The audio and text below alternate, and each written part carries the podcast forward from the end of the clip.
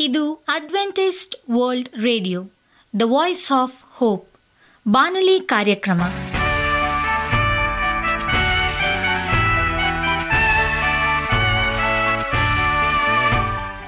ನಮಸ್ಕಾರ ಪ್ರೀತಿಯ ಕೇಳುಗರೆ, ನಾನು ನಿಮ್ಮ ಆಕಾಂಕ್ಷ ಪಾಲ್. ನಮ್ಮ ನಿಲಯದ ಕನ್ನಡ ಕಾರ್ಯಕ್ರಮಕ್ಕೆ ತಮ್ಮೆಲ್ಲರಿಗೂ ಆತ್ಮೀಯ ಸುಸ್ವಾಗತ. ಮುಂದಿನ ಮೂವತ್ತು ನಿಮಿಷಗಳಲ್ಲಿ ಸುಮಧುರ ಹಾಡುಗಳು ಹಾಗೂ ದೇವರ ವಾಕ್ಯವನ್ನು ಕೇಳೋಣ. ಈ ಕಾರ್ಯಕ್ರಮವು ನಿಮಗೆ ಸಂತೋಷ ತರಲೆಂದು ದೇವರಲ್ಲಿ ಪ್ರಾರ್ಥಿಸುತ್ತೇವೆ. ಈ ಕಾರ್ಯಕ್ರಮದ ಪ್ರಾರಂಭದಲ್ಲಿ ಸುಮಧುರ ಗೀತೆಯನ್ನು ಆಲಿಸೋಣ.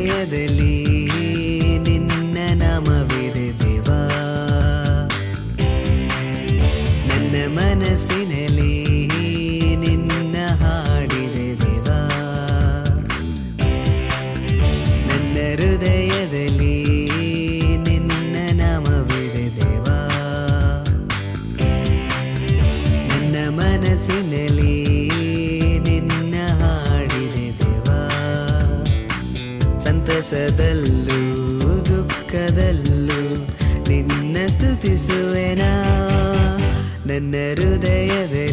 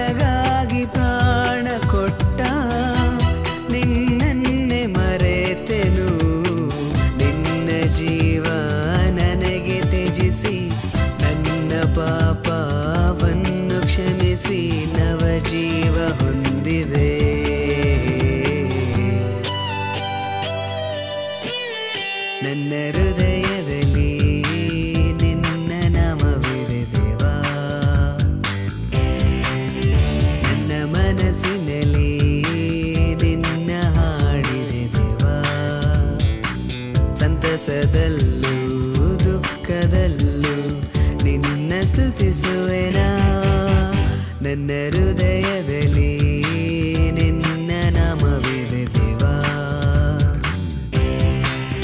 ನನ್ನ ಮನಸ್ಸಿನಲ್ಲಿ ನಿನ್ನ ಹಾಡಿದೆ ದೇವಾ.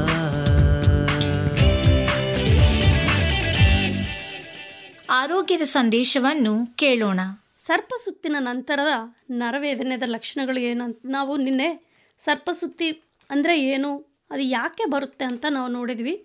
ಇದು ಈ ಸರ್ಪಸುತ್ತಿನ ಅಂತರ, ಅಂತರದ ಮೇಲೆ, ಅನಂತರದ ಮೇಲೆ ಬರುವ ನರವೇದನೆಯ ಲಕ್ಷಣಗಳು ಏನು ಅಂತ ಇವತ್ತು ನಾವು ತಿಳಿಯೋಣ.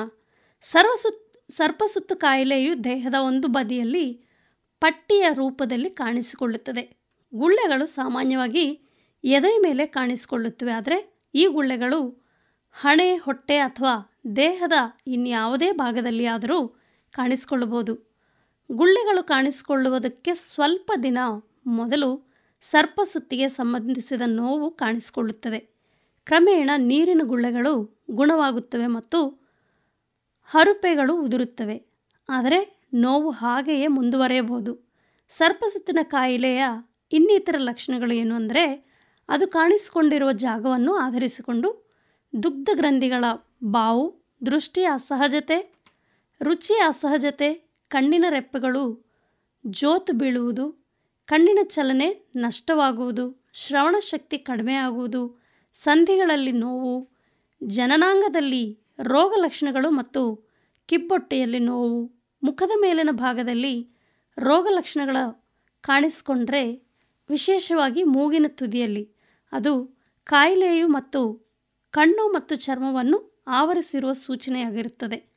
ಇಂತಹ ರೋಗಸ್ಥಿತಿಯು ದೀರ್ಘಕಾಲಿಕ ಉರಿಯೂತ ಮತ್ತು ದೃಷ್ಟಿ ಹಾನಿಯಂತಹ ಅಪಾಯಗಳನ್ನು ತರಬಹುದು. ಒಂದು ವೇಳೆ ಈ ಲಕ್ಷಣಗಳು ಕಂಡುಬಂದರೆ ಆ ಕೂಡಲೇ ಕಣ್ಣಿನ ತಜ್ಞ ವೈದ್ಯರನ್ನು ಸಂಪರ್ಕಿಸಬೇಕು. ಸರ್ಪಸುತ್ತಿನ ಆರಂಭಿಕ ಹಂತದಲ್ಲಿ ತಲೆನೋವು, ವಾಕಾರಿಕೆ, ಜ್ವರ ಮತ್ತು ಚಳಿ ಇತ್ಯಾದಿ ಸಾಮಾನ್ಯ ಲಕ್ಷಣಗಳು ಕಾಣಿಸಿಕೊಳ್ಳಬಹುದು. ಮಾತ್ರವಲ್ಲದೆ ದೇಹ ಅಥವಾ ಮುಖದ ಒಂದು ಭಾಗದಲ್ಲಿ ನೋವು, ಉರಿ, ತುರಿಕೆ ಅಥವಾ ಜುಮುಗುಡುವಂತಹ ಲಕ್ಷಣಗಳು ಕಾಣಿಸಿಕೊಳ್ಳಬಹುದು. ಈ ಆರಂಭಿಕ ಲಕ್ಷಣಗಳು ಇನ್ನಿತರ ಕಾಯಿಲೆಗಳ ಲಕ್ಷಣಗಳನಂತೆಯೇ ಇರುವ ಕಾರಣಕ್ಕಾಗಿ ಸರ್ಪಸುತ್ತು ಕಾಯಿಲೆಯು ಕೆಲವು ಸಲ ತಪ್ಪು ತಪಾಸಣೆ ಆಗುವುದಿದೆ. ಕೆಲವು ವೈದ್ಯರುಗಳಿಗೆ ಸರ್ಪಸುತ್ತು ಮತ್ತು ಇತರ ಕಾಯಿಲೆಗಳ ವ್ಯತ್ಯಾಸ ತಿಳಿಯುವುದಿಲ್ಲ ಅಥವಾ ಗೊಂದಲವಾಗುವುದಿದೆ. ಅಂದರೆ ಫ್ಲೂ ಜ್ವರದ ಆರಂಭಿಕತ ಹಂತದ ಲಕ್ಷಣಗಳು ಹೀಗೆಯೇ ಇರುವ ಕಾರಣ ಗೊಂದಲಕ್ಕೆ ಆದು ಒಂದು ಕಾರಣ ಎಂದು ಹೇಳಬಹುದು. ಸರ್ಪಸುತ್ತಿಗೆ ವಿಶೇಷವಾಗಿ ಈ ಆರಂಭಿಕ ಹಂತದಲ್ಲಿ ಚಿಕಿತ್ಸೆ ನೀಡುವುದು ಅತ್ಯವಶ್ಯಕ. ಯಾಕಂದರೆ ಈ ಹಂತದಲ್ಲಿ ಸರ್ಪಸುತ್ತಿಗೆ ಚಿಕಿತ್ಸೆ ನೀಡದಿದ್ದರೆ ಆ ಬಳಿಕ ಸರ್ಪಸುತ್ತಿನ ಆನಂತರದ ನರವೇದನ ಕಾಣಿಸಿಕೊಳ್ಳುವ ಅಪಾಯ ಸಾಧ್ಯತೆ ಹೆಚ್ಚು. ಸರ್ಪಸುತ್ತಿಗೆ ಸಂಬಂಧಿಸಿದ ನೋವು ಸಾಮಾನ್ಯವಾಗಿ ಮರೆಯಾಗುತ್ತದೆ. ಆದರೆ ಗುರುತಿಸಲಾಗಿರುವಂತೆ ಅನೇಕ ಹಿರಿಯ ವಯಸ್ಸಿನ ರೋಗಿಗಳಲ್ಲಿ ನೋವು ದೀರ್ಘಕಾಲಿಕವಾಗಿರುತ್ತದೆ ಮತ್ತು ಇದು ಅನಂತರದ ನರವ್ಯಾಧಿಯ ರೂಪದಲ್ಲಿ ಕಾಣಿಸಿಕೊಳ್ಳುತ್ತದೆ. ಕೆಲವು ರೋಗಿಗಳಿಗೆ ಈ ದೀರ್ಘಕಾಲಿಕ ನೋವು ಕ್ರಮೇಣ ಸರಿ ಹೋಗುತ್ತದೆ ಆದರೆ ಕೆಲವರಿಗೆ ಹಾಗಾಗದೆ ನೋವು ದೀರ್ಘಕಾಲಿಕವಾಗಬಹುದು. ಸರ್ಪಸುತ್ತಿನ ಆನಂತರದ ನೋವು ಸರ್ಪಸುತ್ತ ಆಗಿದ್ದ ಅದೇ ಜಾಗದಲ್ಲಿ ಕಾಣಿಸಿಕೊಳ್ಳುತ್ತದೆ. ಈ ಸಂದರ್ಭದಲ್ಲಿ ಈ ಭಾಗದ ಚರ್ಮದ ಸಂವೇದನಾಶೀಲತೆ ಸಹಜವಾಗಿರಬಹುದು. ಕಡಿಮೆ ಸಂವೇದನಾಶೀಲತೆ ಇರಬಹುದು ಅಥವಾ ಸಂವೇದನಾಶೀಲತೆ ಹೆಚ್ಚಾಗಬಹುದು. ನೋವು ಹೆಚ್ಚು ಕಡಿಮೆ ಆಗುತ್ತಾ ಮುಂದುವರಿಯಬಹುದು ಅಥವಾ ಸೆಳೆತದ ರೂಪದಲ್ಲಿ ಕಾಣಿಸಿಕೊಳ್ಳಬಹುದು. ನೋವಿನ ವಿಧಗಳಲ್ಲೂ ವೈವಿಧ್ಯತೆ ಇರುತ್ತದೆ. ಅಂದರೆ ನಿರಂತರವಾಗಿ ಬಾಧಿಸುವ ನೋವು ಉರಿಯೂತವಂತೆ, ಮಿಡಿಯುವಂತೆ, ಜುಮುಗುಡುವಂತೆ, ಇರಿಯುವಂತೆ, ಚುಚ್ಚುವಂತೆ, ತಿವಿಯುವಂತೆ, ತೀಕ್ಷ್ಣವಾಗಿ ಅಥವಾ ಯಾತನಾಮಯವಾಗಿ ಇರಬಹುದು. ನೋವು ಇರುವ ಜಾಗದಲ್ಲಿ ತೀವ್ರ ತುರಿಕೆಯೂ ಸಹ ಇರಬಹುದು. ಚರ್ಮವನ್ನು ಮುಟ್ಟಿದಾಗ ಅಥವಾ ಉಷ್ಣತೆಯಲ್ಲಿ ಬದಲಾವಣೆಗಳಾದಾಗ ನೋವು ಕಾಣಿಸಿಕೊಳ್ಳಬಹುದು. ಪ್ರಚೋದನೆಗಳಿಂದ ಹುಟ್ಟಿಕೊಳ್ಳುವ ನೋವು ಹೆಚ್ಚು ಬಾಧೆ ಕೊಡುವುದಿಲ್ಲ. ಈ ನೋವಿಗೆ ಅಲ್ಲೋಡಿನಿಯಾ ಎಂದು ಹೆಸರು. ಕೆಲವು ರೋಗಿಗಳಿಗೆ ಸ್ಪರ್ಧಿಸದೆಯೇ ತೀವ್ರ ಸಂವೇದನಾ ನಷ್ಟ ಕಾಣಿಸಿಕೊಳ್ಳಬಹುದು. ಇದು ಇವೋಗ್ಡ್ ಅಲ್ಲೋಡಿನಿಯಾ ಇನ್ನು ಇನ್ನು ಕೆಲವು ರೋಗಿಗಳಿಗೆ ತೀವ್ರ ನೋವು ಮತ್ತು ಅಲ್ಲೋಡಿನಿಯಾ ಇದ್ದರೂ ಸ್ವಲ್ಪವೇ ಸಂವೇದನಾ ನಷ್ಟವಾಗಬಹುದು ಅಥವಾ ಸಂವೇದನೆ ನಷ್ಟವಿಲ್ಲದಿರಬಹುದು. ಕೆಲವು ಸಲ ಸರ್ಪಸುತ್ತು ಕಾಣಿಸಿಕೊಂಡ ಆರಂಭಿಕ ಜಾಗಕ್ಕಿಂತಲೂ ನೋವು ವಿಸ್ತಾರವಾಗಿ ಹರಡಬಹುದು. ಸರ್ಪ ಸುತ್ತಿನ ಆನಂತರದ ನರವೇದನೆ ಕಾಣಿಸಿಕೊಂಡ ಜನರು ತೀವ್ರ ನೋವಿನ ಕಾರಣದಿಂದಾಗಿ ಖಿನ್ನತೆಗೆ ಒಳಗಾಗುತ್ತಾರೆ, ಆತಂಕಕ್ಕೊಳಗಾಗುತ್ತಾರೆ, ಅನಾಸಕ್ತರಾಗುತ್ತಾರೆ ಮತ್ತು ಅವರಿಗೆ ನಿದ್ರಿಸಲು ಸಹ ಕಷ್ಟವಾಗುತ್ತದೆ. ಒಂದು ವೇಳೆ ರೋಗಿಯು ಈ ಭಾವನಾತ್ಮಕ ವ್ಯತ್ಯಾಸಗಳನ್ನು ಮತ್ತು ನಿದ್ದೆಯಲ್ಲಿನ ವ್ಯತ್ಯಾಸಗಳನ್ನು ವರದಿ ಮಾಡಿದರೆ ರೋಗಿಗೆ ಉಪಶಮನ ದೊರಕಿಸಲು ಸೂಕ್ತ ಕ್ರಮಗಳನ್ನು ಕೈಗೊಳ್ಳಬಹುದು. ಯಾಕಂದರೆ ದೀರ್ಘಕಾಲಿಕ ನೋವು ಹೆಚ್ಚಾಗಿ ನಿದ್ದೆಯ ನಷ್ಟ, ನಿದ್ರಾಹೀನತೆಗಳನ್ನು ಉಂಟುಮಾಡಬಹುದು. ಇದರಿಂದಾಗಿ ವ್ಯಕ್ತಿಗೆ ದೈನಂದಿನ ಸರಳ ಕೆಲಸಗಳನ್ನು ಕೆಲಸಗಳನ್ನು ಪೂರೈಸಿಕೊಳ್ಳಲು ಸಹ ಕಷ್ಟವಾಗುತ್ತದೆ. ಧನ್ಯವಾದಗಳು. ನಿಮಗೆ ಸತ್ಯವೇದದ ಬಗ್ಗೆ ಹೆಚ್ಚಿನ ಮಾಹಿತಿ ಬೇಕಾದರೆ ನಮ್ಮ ವಿಳಾಸಕ್ಕೆ ಪತ್ರ ಬರೆಯಿರಿ. ಅಥವಾ ದೂರವಾಣಿ ಕರೆ ಮಾಡಿರಿ. ನಮ್ಮ ದೂರವಾಣಿಯ ಸಂಖ್ಯೆ ಒಂಬತ್ತು ಸೊನ್ನೆ ಆರು ಸೊನ್ನೆ ಆರು ಎಂಟು ನಾಲ್ಕು ಏಳು ಏಳು ಮೂರು ಹಾಗೂ ಎಂಟು ಮೂರು ಒಂಬತ್ತು ಸೊನ್ನೆ ಆರು ಸೊನ್ನೆ ಐದು ಎರಡು ಒಂಬತ್ತು ಒಂಬತ್ತು. ನಮ್ಮ ವಿಳಾಸ Adventist media centre S D A mission compound, Salisbury park, market yard post, Pune ನಾಲ್ಕು ಒಂದು ಒಂದು ಸೊನ್ನೆ ಮೂರು ಏಳು ಮಹಾರಾಷ್ಟ್ರ.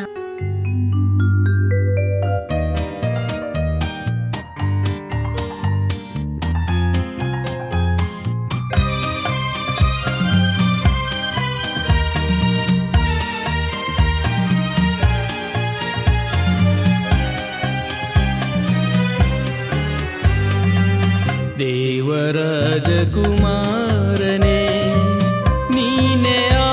ಆತ್ಮಸ್ವರೂಪನೇ ನಿನ್ನ ಕೃಪೆ ಬಲದಿಂದ ಸಾಧ್ಯವು ನಮ್ಮ ಜೀವನ. ದೇವರಾಜಕುಮಾರನೇ ನೀನೆ ಆತ್ಮಸ್ವರೂಪನೇ ನಿನ್ನ ಕೃಪೆ ಬಲದಿಂದ ಸಾಧ್ಯವು ನಮ್ಮ ಜೀವನ. ದೇವರಾಜಕುಮಾರನೇ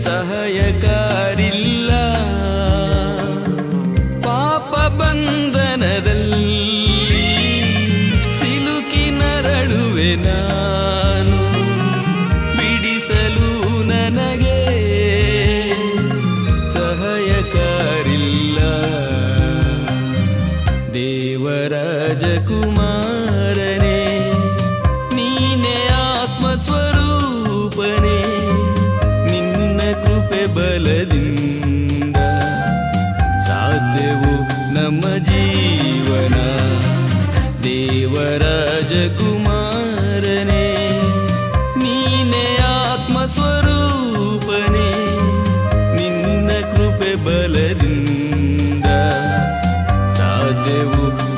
जीवना देवराज कुमार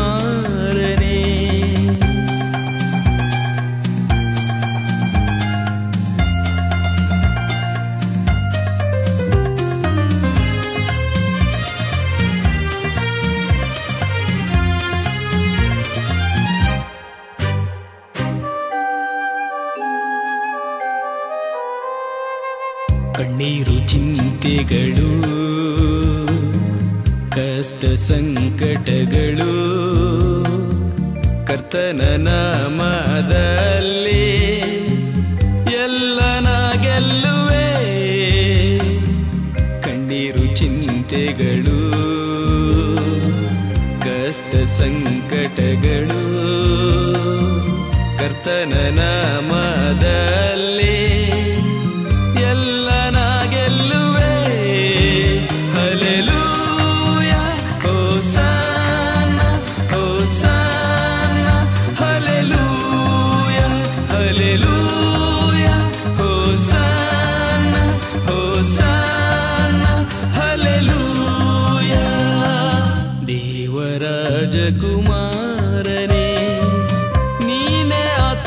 ಆತ್ಮಸ್ವರೂಪನೇ ನಿನ್ನ ಕೃಪೆ ಬಲದಿಂದ ಸಾಧ್ಯವು ನಮ್ಮ ಜೀವನ ದೇವರ ಜಕುಮಾರನೇ ಹಲೆಲೂಯ ಹೋಸಾನ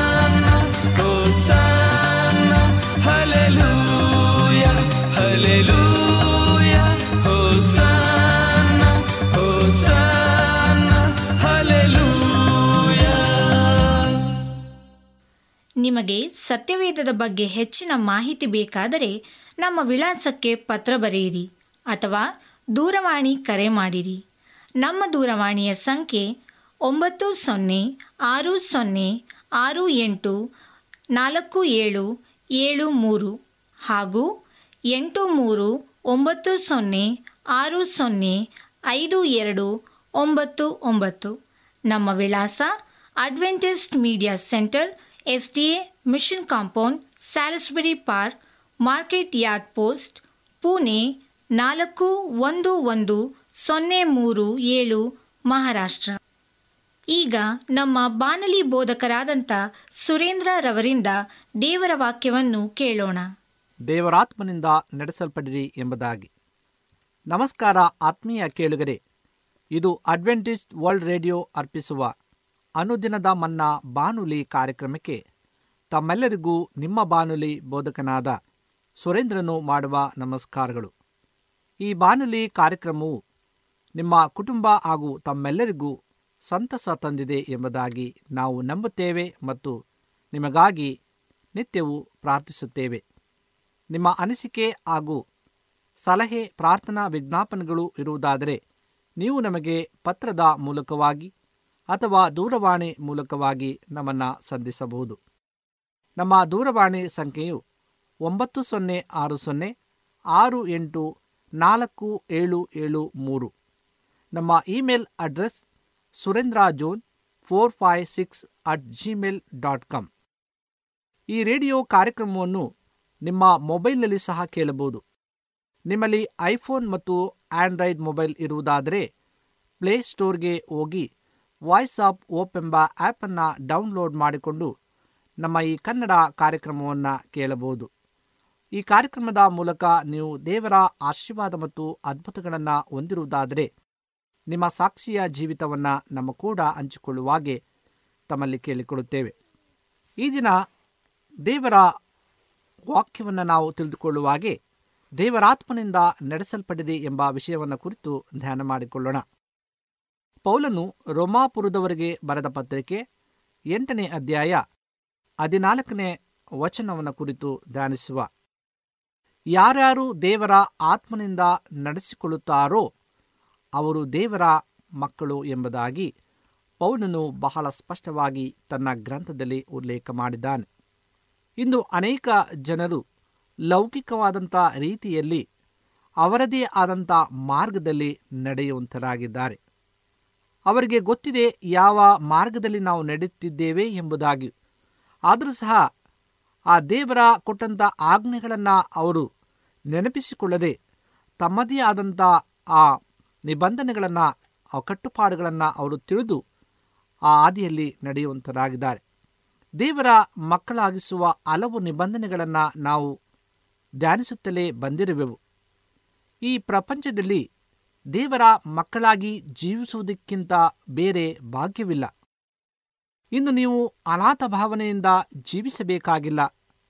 ಅಪಾ ತಂದೆಯೇ ಎಂದು ನೀವು ಕರೆಯುವಾಗ ಆತನು ಓಡೋಡಿ ಬಂದು ಅಪ್ಪಿಕೊಂಡು ನಿಮ್ಮೆಲ್ಲ ಸಮಸ್ಯೆಗಳನ್ನು ಆತನು ನೀಗಿಸಲು ಸಕ್ತನಾಗಿದ್ದಾನೆ. ಯೋಹಾನನ ಬರಸುವಾರ್ತೆ ಮೂರನೇ ಅಧ್ಯಾಯ ಹದಿನಾರನೇ ವಚನದಲ್ಲಿ ದೇವರು ನಮಗೆ ಆ ಒಂದು ಮುಖ್ಯವಾದಂಥ ಒಂದು ಭರವಸೆಯನ್ನು ಕೊಟ್ಟಿದ್ದಾನೆ. ದೇವರು ಲೋಕದ ಮೇಲೆ ಎಷ್ಟೋ ಪ್ರೀತಿಯನ್ನಿಟ್ಟು ತನ್ನ ಒಬ್ಬನೇ ಮಗನನ್ನು ಕೊಟ್ಟನು.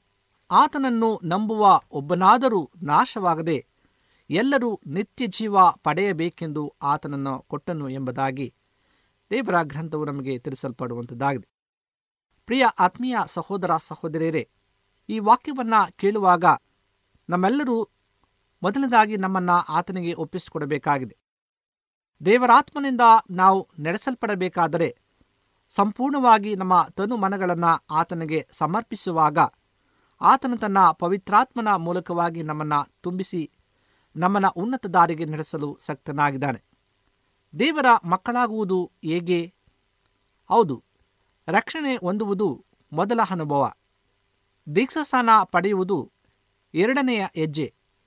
ಮೂರನೆಯದು ಪವಿತ್ರಾತ್ಮನನ್ನು ಹೊಂದಿಕೊಂಡು ಆತನ ಮೂಲಕ ನಡೆಸಲ್ಪಡುವುದು.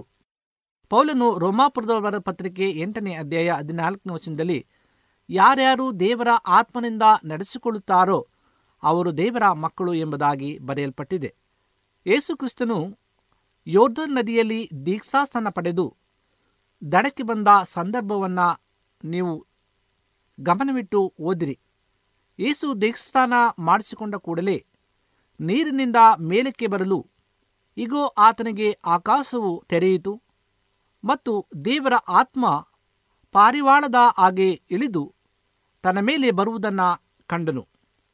ಈಗ ಈತನು ಪ್ರಿಯನಾಗಿರುವ ನನ್ನ ಮಗನು, ಈತನನ್ನು ನಾನು ಮೆಚ್ಚಿದ್ದೇನೆ ಎಂದು ದೈವವಾಣಿ ಆಯಿತು ಎಂಬುದಾಗಿ ಮತ್ತಾಯನ ಬರೆಸುವಾರ್ತೆ ಮೂರನೇ ಅಧ್ಯಾಯ ಹದಿನಾರು ಮತ್ತು ಹದಿನೇಳನೇ ವಚನದಲ್ಲಿ ಬರೆಯಲ್ಪಟ್ಟಿದೆ.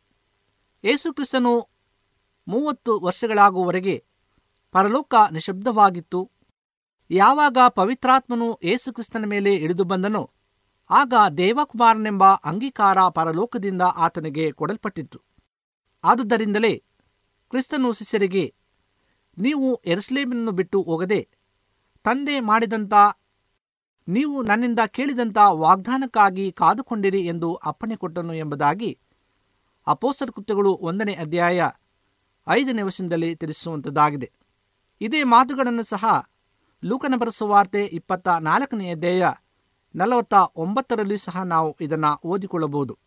ಆತ್ಮೀಯ ದೇವ ಮಕ್ಕಳೇ, ಪವಿತ್ರಾತ್ಮನನ್ನು ಹೊಂದಿಕೊಳ್ಳುವುದರೊಂದಿಗೆ ನಿಂತು ಬಿಡಬಾರದು. ನಂತರ ನಿಮ್ಮನ್ನು ಸಂಪೂರ್ಣವಾಗಿ ಪವಿತ್ರಾತ್ಮನ ಕೈಗಳಲ್ಲಿ ಒಪ್ಪಿಸಿಕೊಟ್ಟು ಅಪ್ಪ ನನ್ನನ್ನು ನೀನೇ ನಡೆಸು ಎಂದು ಪ್ರಾರ್ಥಿಸಬೇಕಾಗಿದೆ. ಪ್ರಾರಂಭದಲ್ಲಿ ಅದು ಸ್ವಲ್ಪ ಕಷ್ಟವಾಗಿ ಕಾಣಬಹುದು. ನಂತರ ಅಭ್ಯಾಸವಾಗಿ ಅದು ನಮಗೆ ನಡೆಸಲ್ಪಡುವಂಥದ್ದಾಗಿದೆ. ಕ್ರಿಸ್ತನೇ ನನ್ನ ಚಿತ್ತವಲ್ಲ, ನಿನ್ನ ಚಿತ್ತವೇ ನೆರವೇರಲಿ ಎನ್ನುವವರ ಜೀವಿತ ಅತ್ಯಂತ ಸಮಾಧಾನದಿಂದ ತುಂಬಿರುವಂಥದ್ದಾಗಿದೆ.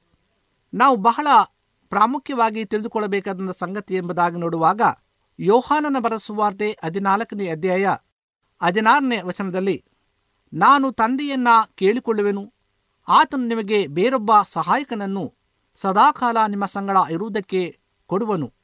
ಆ ಸಹಾಯಕನು ಯಾರೆಂದರೆ ಸತ್ಯದ ಆತ್ಮನೇ ಎಂಬುದಾಗಿ. ಇಂದು ನಮಗೆ ಅನೇಕ ಸ್ನೇಹಿತರಿರ್ಬೋದು, ಬಂಧುಗಳಿರ್ಬೋದು, ಸಹಾಯಕರಿರ್ಬೋದು. ಅವರೆಲ್ಲರೂ ಸಹ ನಮ್ಮನ್ನು ಕೈಬಿಡಬಹುದು.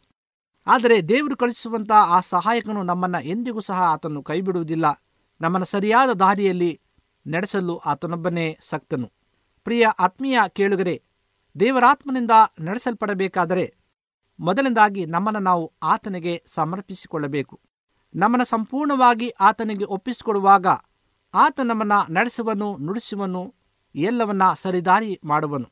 ಆದ್ದರಿಂದ ಯಾರ್ಯಾರು ದೇವರ ಆತ್ಮನಿಂದ ನಡೆಸಿಕೊಳ್ಳುತ್ತಾರೋ ಅವರು ದೇವರ ಮಕ್ಕಳನ್ನಿಸಿಕೊಳ್ಳುವರು ಎಂಬುದಾಗಿ ಸತ್ಯವೇದಲ್ಲಿ ಬಹಳ ಸ್ಪಷ್ಟವಾಗಿ ಉಲ್ಲೇಖವಾಗಿದೆ.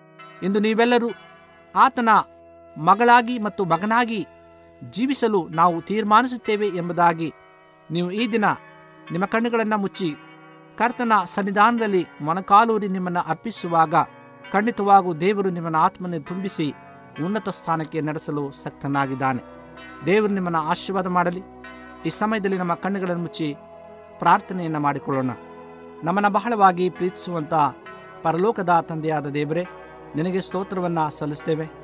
ನೀನು ಕೊಟ್ಟಂಥ ಅಮೂಲ್ಯವಾದಂಥ ಸಮಯಕ್ಕಾಗಿ ನಿನಗೆ ಸ್ತೋತ್ರ. ತಂದೆಯಾದ ದೇವರೇ, ನೀನು ಮಾಡಿದಂಥ ಎಲ್ಲ ಉಪಕಾರಗಳಿಗೆ ನಾವು ಸ್ತೋತ್ರವನ್ನು ಸಲ್ಲಿಸ್ತೇವೆ.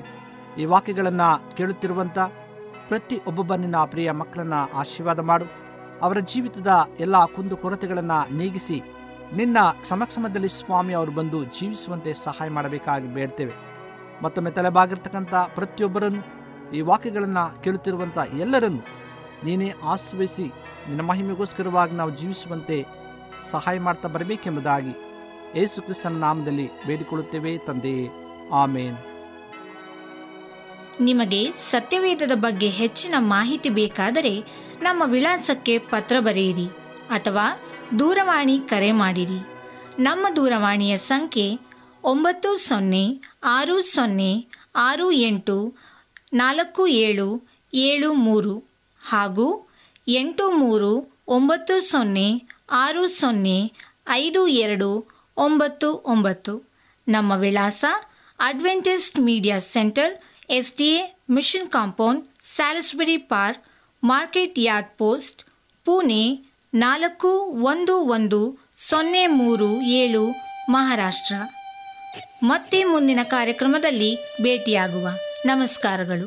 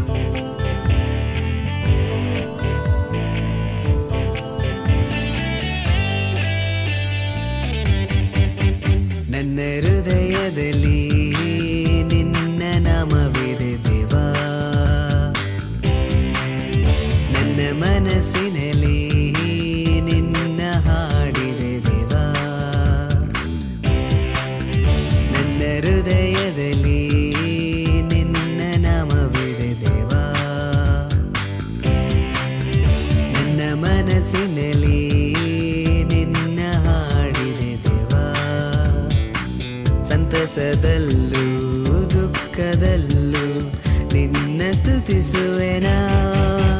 ನನ್ನ ಹೃದಯದಲ್ಲಿ